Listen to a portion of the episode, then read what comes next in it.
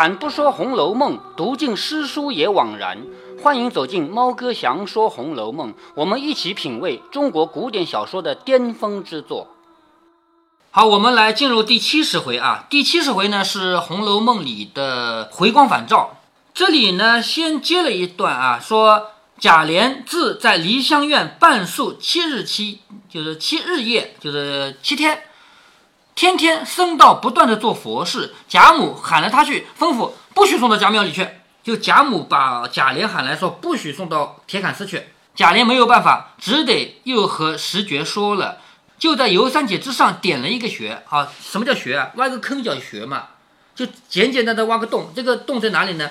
在尤三姐埋葬的地方，在那儿又挖一个洞，破土埋葬。那天送殡不过是族中人与王姓夫妇、尤氏婆媳而已。你看多么冷清啊！就是他们族里的一些人，就是姓贾的这些人，还有王姓的夫妻两个，还有尤氏婆媳。尤氏婆媳就是尤氏和尤老娘，对不对啊？就这几个人而已。凤姐一应不管，只凭她去办理。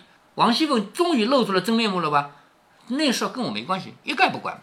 因又年近岁逼，好，到了年末了，这个是洪十三年要写完了啊。年近岁逼。诸物未及不算外，就是事情很多很多啊。过年的事情当然很多了。又有林之孝开了一个人名单子来，共八个二十五岁的单身小厮，应该娶妻成房。好，这个什么意思啊？他们家的小厮和丫鬟长大了以后，就跟我们现在养宠物一样，你们结婚，你这两个结婚，就这样的。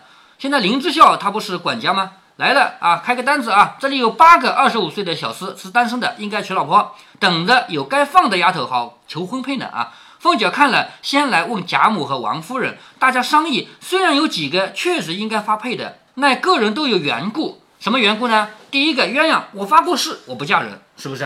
好，鸳鸯不行。第二个呢，琥珀有病，不行。彩云呢，近日和贾环又闹了，也染了无医之症。彩云得了一个很严重的病。只有凤姐儿和李纨房中初始的大丫鬟出去了，哈，只出去了几个做粗活的这种年纪大的丫鬟啊，就是王熙凤和李纨那边的，其余大丫鬟不是等级呃大，呃年纪大，年纪大，哎年纪大啊，其余的年纪还没到，令他们到外面去啊，也就是我们家的丫鬟不够，本来是丫鬟和小厮配备的嘛，丫鬟不够，你们去想别的办法吧啊。原来这一向凤姐儿病了，李纨料理家中的事务不得闲暇。接着过年过节，好一个年又过去了，但这次过年一个字没提，是不是啊？过年过节出来许多杂事，竟将诗社给搁起来。如今仲春天气，什么叫仲春啊？春天的第二个月，到了第几年了？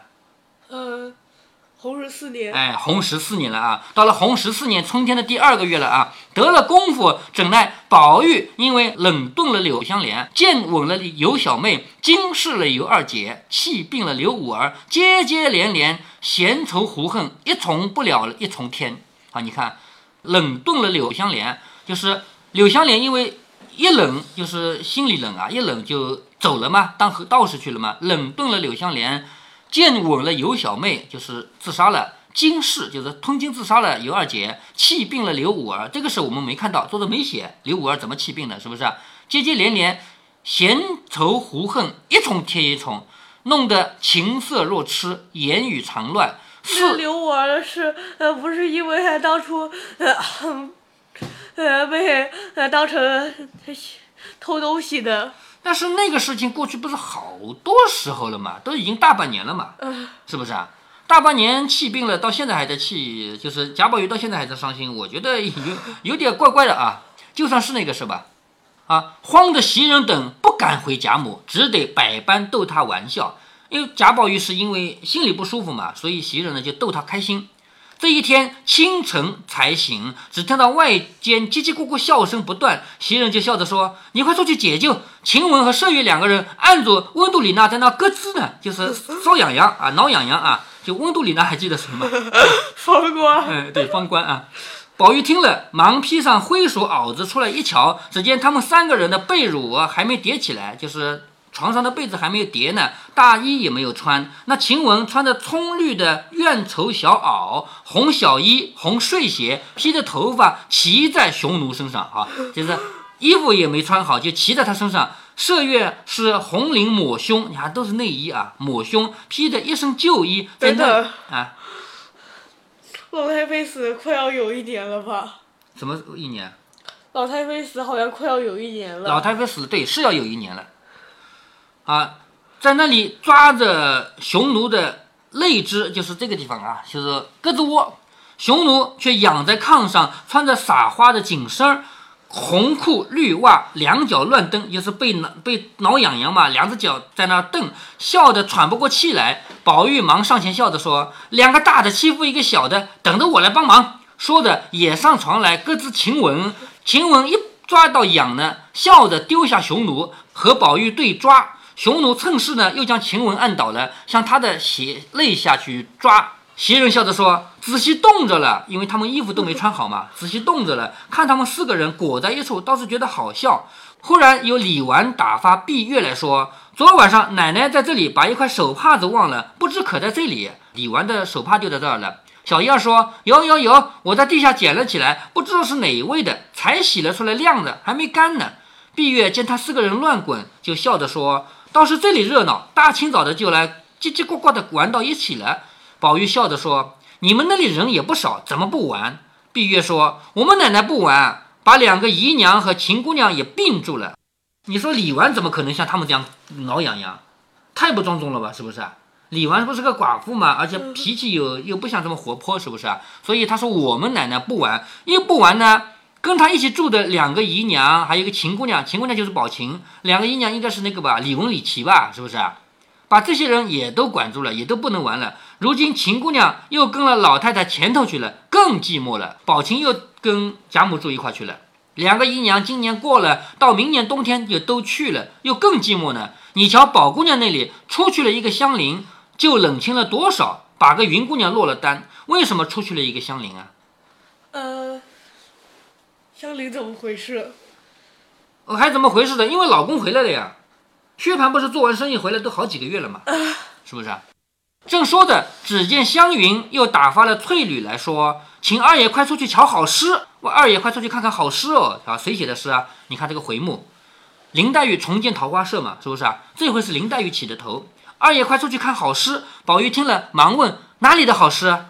翠缕笑着说：“姑娘们都在沁芳亭上，你去了就知道。”宝玉听了，忙梳洗了出来，果然见黛玉、宝钗、湘云、宝琴、探春都在那里，手里拿着一篇诗看。见他来了，都笑着说：“这会子还不起来？咱们的诗社散了一年了，一年没有写诗了，是不是啊？”也有人作兴，如今正是初春季节，万物更新，正该鼓舞另立起来才好。湘云笑着说：“一起诗社时是秋天，就不应发达。”就是湘云嘛，开个玩笑。我们当初起这个诗社，不是因为菊花诗啊什么的吗？先是海棠诗，然后菊花诗嘛，是秋天起的，所以就不发达，搞得现在又没了，是不是啊？如今却是好万物逢春，皆主生盛。何况这个桃花市呢又好，就把海棠社改做桃花社吧。就是我们当时那个诗社叫海棠社嘛，现在改做桃花社。宝玉听着点头说很好，忙要诗来看。众人都说。咱们此时就访稻香老农去，大家一定好起来的。就是我们要重新立诗社了，这个事情还要去找李纨。说着，一起起来，都往稻香村走。宝玉一边走一边看那个纸上写的《桃花行》一篇。什么叫行？行就是古代的一种诗，叫歌行体。歌行体这种诗呢，很容易懂。前面我跟你讲过，有一种很容易懂的诗啊，叫乐府体。乐府体我不是读给你听过的吗？特别容易懂，就不需要解释。歌行体呢也比较容易懂，难懂的是赋嘛，是不是？你看这个《桃花行》啊，一读就懂。桃花帘外东风软，桃花帘内晨妆懒，懂吗？是吧？哎，帘外桃花帘内人，人与桃花隔不远。东风有意接帘拢，花欲窥人帘不卷。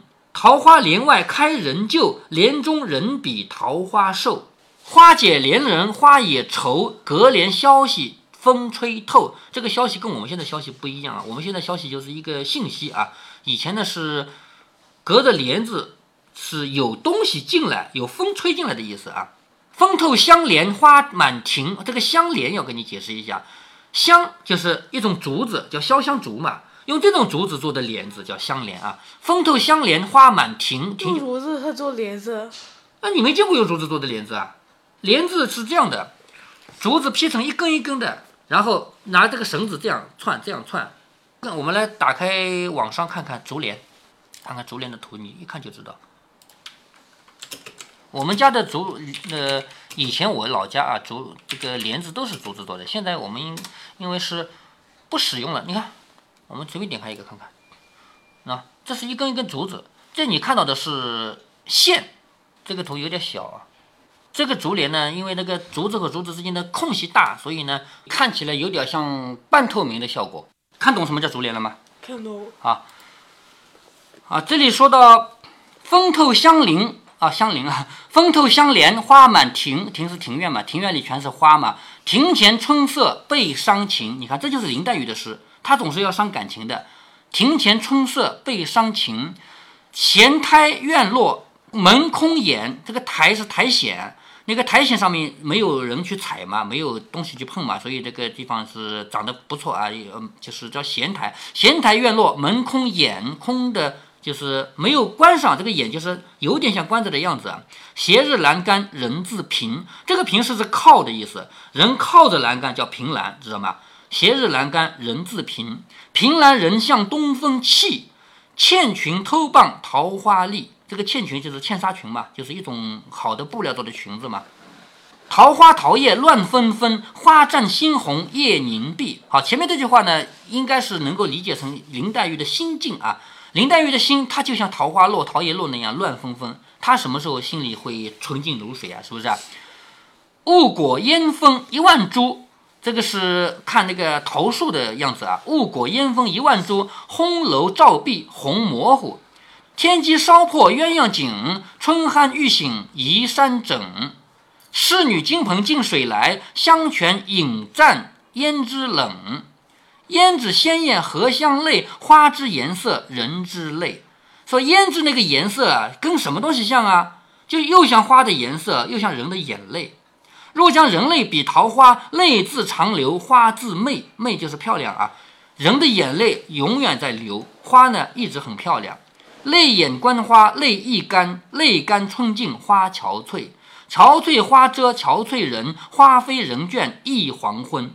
一声杜宇，这个杜宇是杜鹃啊。一声杜宇，春归尽，就是等到杜鹃叫呢，春已经要结束了。寂寞帘拢空月痕，这个诗很好理解，没有什么太难的。而且从中我们看出来的意境啊，就是林黛玉这种个性。宝玉看了，并不称赞，却滚下泪来。你看。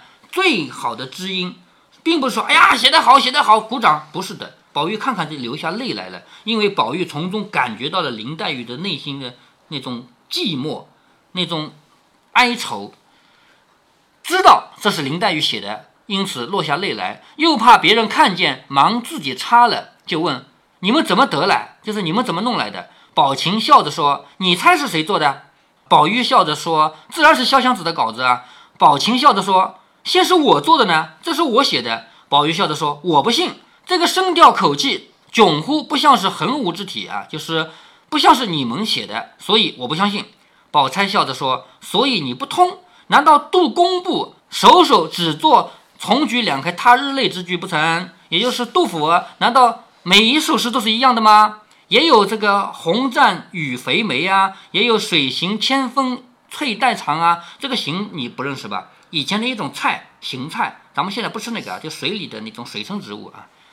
宝玉笑着说：“固然这样说，但是我知道姐姐是不许妹妹有此伤倒词句的，就是我知道薛宝钗不允许薛宝琴上写这样的诗的。妹妹虽有此才，是断不肯做的。就是薛宝琴，你要写能写得出这么好的来，但是你不会写，比不得林妹妹曾经离丧作此哀音。”林黛玉为什么老是有这么悲哀的声音出来呢？她自己就是一个孤单的人，她的父母都没有了，独自一个人寄居在娘舅家嘛。众人听说也都笑了，以致稻香村中将诗与李纨看了，自不必说，称赏不已。说起诗社，大家议定说明天是三月初二，你看又到了三月份了啊。是刚才说是春天的第二个月吧，现在已经到第三个月了。明天是三月初二，就起社，改海棠社为桃花社，林黛玉就是社主。好，现在你是老大了，因为这次成立诗社是林黛玉起的头嘛。那上次呃是呃探春起的头，他也不是社长。哎，上次的社长是李纨，是不是啊？因为他老大，因为他年纪大。说明日饭后齐集潇湘馆，因又大家拟题，黛玉就说大家就要桃花诗一百韵。好，我们要写就是写桃花诗一百韵。宝钗说使不得，从来的桃花诗那么多，就算写了一定落套，就是一定落了前人的俗套嘛，比不得你这一首古风，须得在你，就是千万不可以叫我们写桃花运啊，写桃花运写来写去都落了俗套了。正说着，有人说舅太太来了，姑娘出去请安。舅太太是谁呢？应该是娘舅家那边的老太太，可能是舅妈。舅妈他们管这叫舅太太啊。因此大家都往前头来见王子腾的夫人，果然是舅妈，是不是？舅太太是王子腾的夫人嘛？陪着说话，吃完饭又陪入园中来，各处游玩一遍，到晚上掌灯才走。第二天是探春的寿日，你看三月初二那天是探春的生日，元春早打发了两个小太监，送了几件玩器，阖家都有寿仪，就是寿礼啊，自不必说。饭后，探春换了礼服，各处行礼。好，他跟贾宝玉一样嘛，过生日那天要出去给别人磕头，要谢人家嘛。黛玉笑着向众人说：“我这个仪式开的又不巧了，偏忘了这两天是他的生日。虽不摆酒唱戏的，少不得都陪他在老太太、太太跟前玩笑一回，如何能得闲空啊？就是，既然他生日嘛，虽然不唱戏、不喝酒，但是要去给每个人磕头啊，哪里有空写诗啊？于是呢，又改到了初五这一天。”众姊妹都在房中做早膳毕，就是吃完早饭，便有贾政的书信到了。宝玉请安，将请贾母的安饼拆开念与贾母听，什么意思啊？贾政写回来的信啊，贾宝玉要拿到贾母跟前去，先拆开来念给贾母听，因为他老大，是不是啊？上面不过是请安的话，贾政也无非就是说我给大家请安，给什么妈妈请安之类的，说六月中准备进京这些话。贾政出去好久了吧？是不是啊？到六月份准备进来，其余家信事务之贴，自有贾琏和王夫人开读，就是交代家里要做什么要做什么的这些东西呢，用不着读给老太太听啊，由贾琏啊、王夫人之心之类的人去读。众人听说六七月就回来，都喜之不尽，好，都高兴了。原来六七月就可以，就是贾政就可以回来了。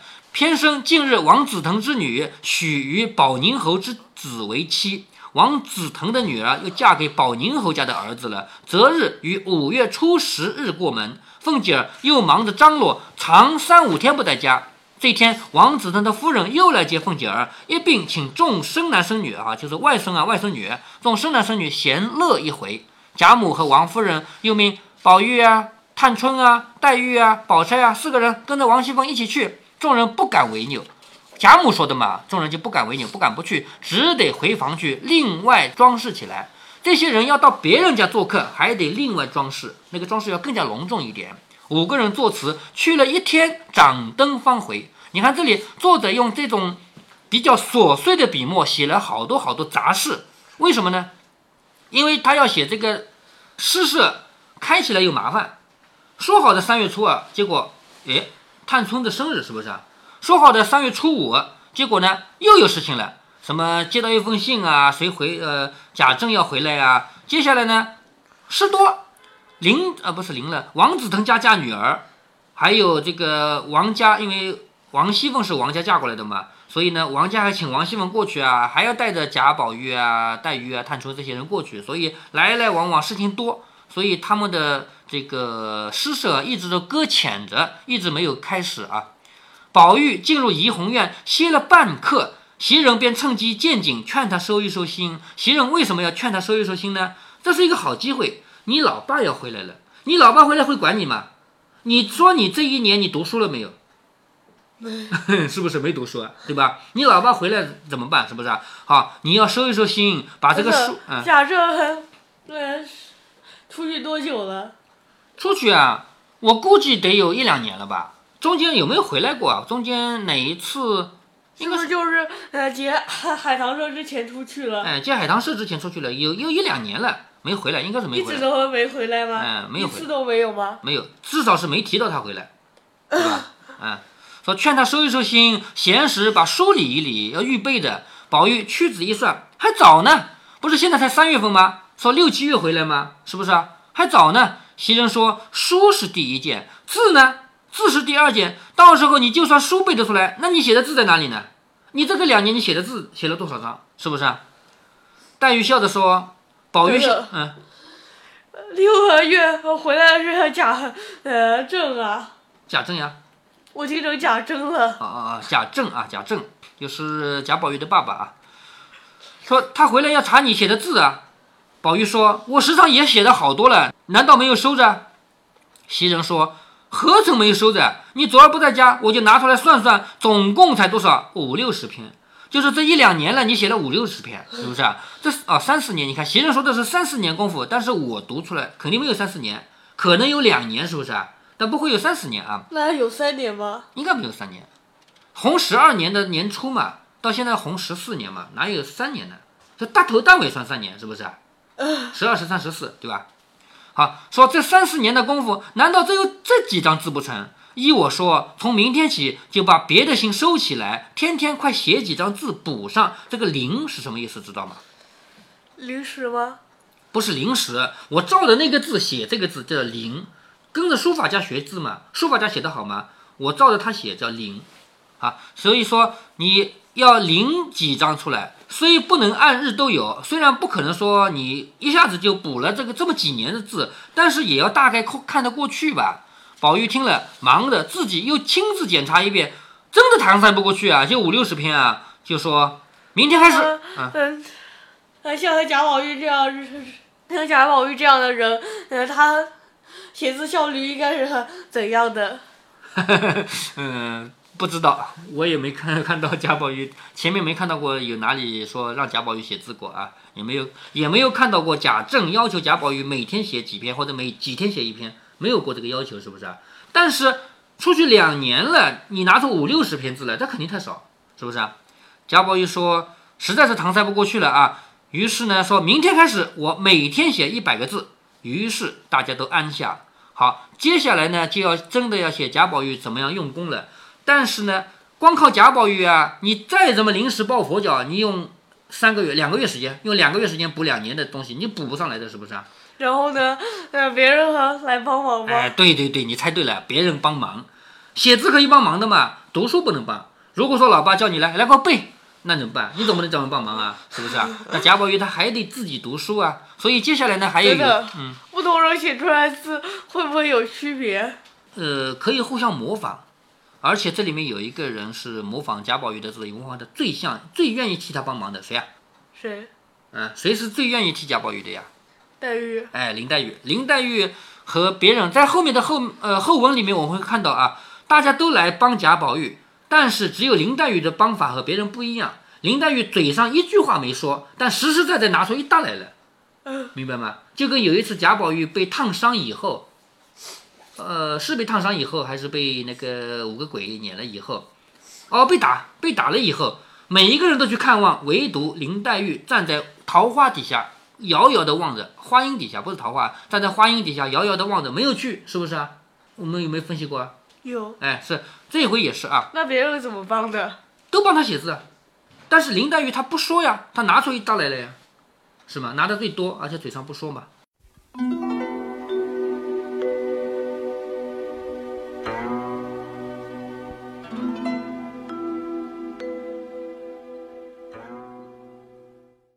在这一集里，我们又看到了诗歌。《红楼梦》到了后面，很少出现这样风雅的事了。所以猫哥说过，这是《红楼梦》里的回光返照嘛。在这里，正好跟大家讨论一下，大家读《红楼梦》的时候是怎样读其中的诗歌的，有没有选择跳过？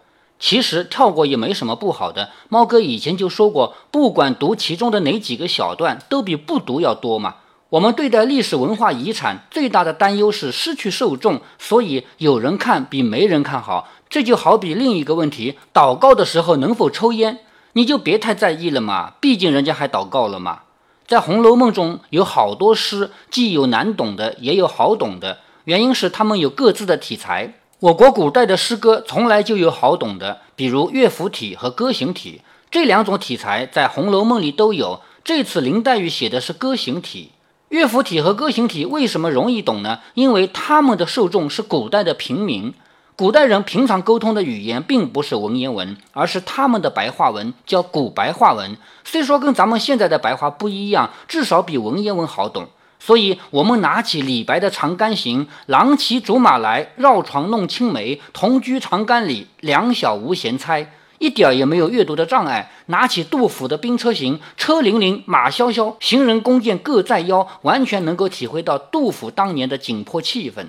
猫哥祥说《红楼梦》，因为祥嘛，所以不会跳过这些诗歌，而且从头一直到现在，除了《警幻仙子赋》以外，就没有跳过什么。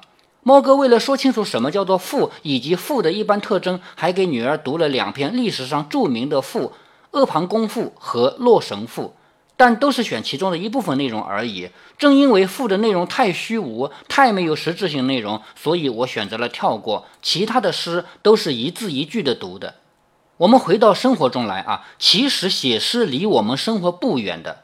大家一定听说过“熟读唐诗三百首，不会作诗也会吟”吧？起初我也以为这句话肯定是骗我去读诗的，我才不相信呢。但是当我自己发现我也会写诗了，我终于相信了。那是我读高中的时候，高中那段时间，老师一次次在我们耳边说：“这三年是你们一辈子中最苦的三年，将来你们长大了，工作了，你们回过来回忆，一定会发现这三年才是人生最苦的三年。”那个三年的确是苦啊，相当于坐牢。每天早读的时间，老师都会站在前面看着大家，哪个敢不读啊？但是老师只能看到你的嘴巴在动，根本就不会知道你读的是什么嘛。所以，当我把规定的任务完成后，我就会偷偷的读唐诗宋词，反正老师也不知道，是吧？在那几年的岁月里，我写过好多诗词，还跟同班的几位爱好者一起开诗社，只不过人数也没有《红楼梦》里的诗社多，诗词质量也没有那么好。但是摊到人头上的作品数量，并不比《红楼梦》里的这些人写的少。后来读大学开始，太自由了嘛，没人管了，没人逼着读书了，唐诗宋词也不读了，然后就不会写了。如果您觉得猫哥的读书分享有益有趣，欢迎您点击订阅，这样您将在第一时间收到猫哥的更新提醒。如果您有什么要对猫哥说的，不管是赞还是批评，不管是提建议还是唠唠嗑，欢迎您在喜马拉雅平台留言。我说的是喜马拉雅平台。如果您在其他平台听到猫哥详说《红楼梦》，那是别人替我转发过去的。您在那边留言，我看不见。您也可以加猫哥的公众号，四个字“猫哥在线”。您还可以加猫哥个人的 QQ 或者微信号，都是五位数三三七五幺。如果您加猫哥的微信号，猫哥会直接把您拖到听友群里。好，再见。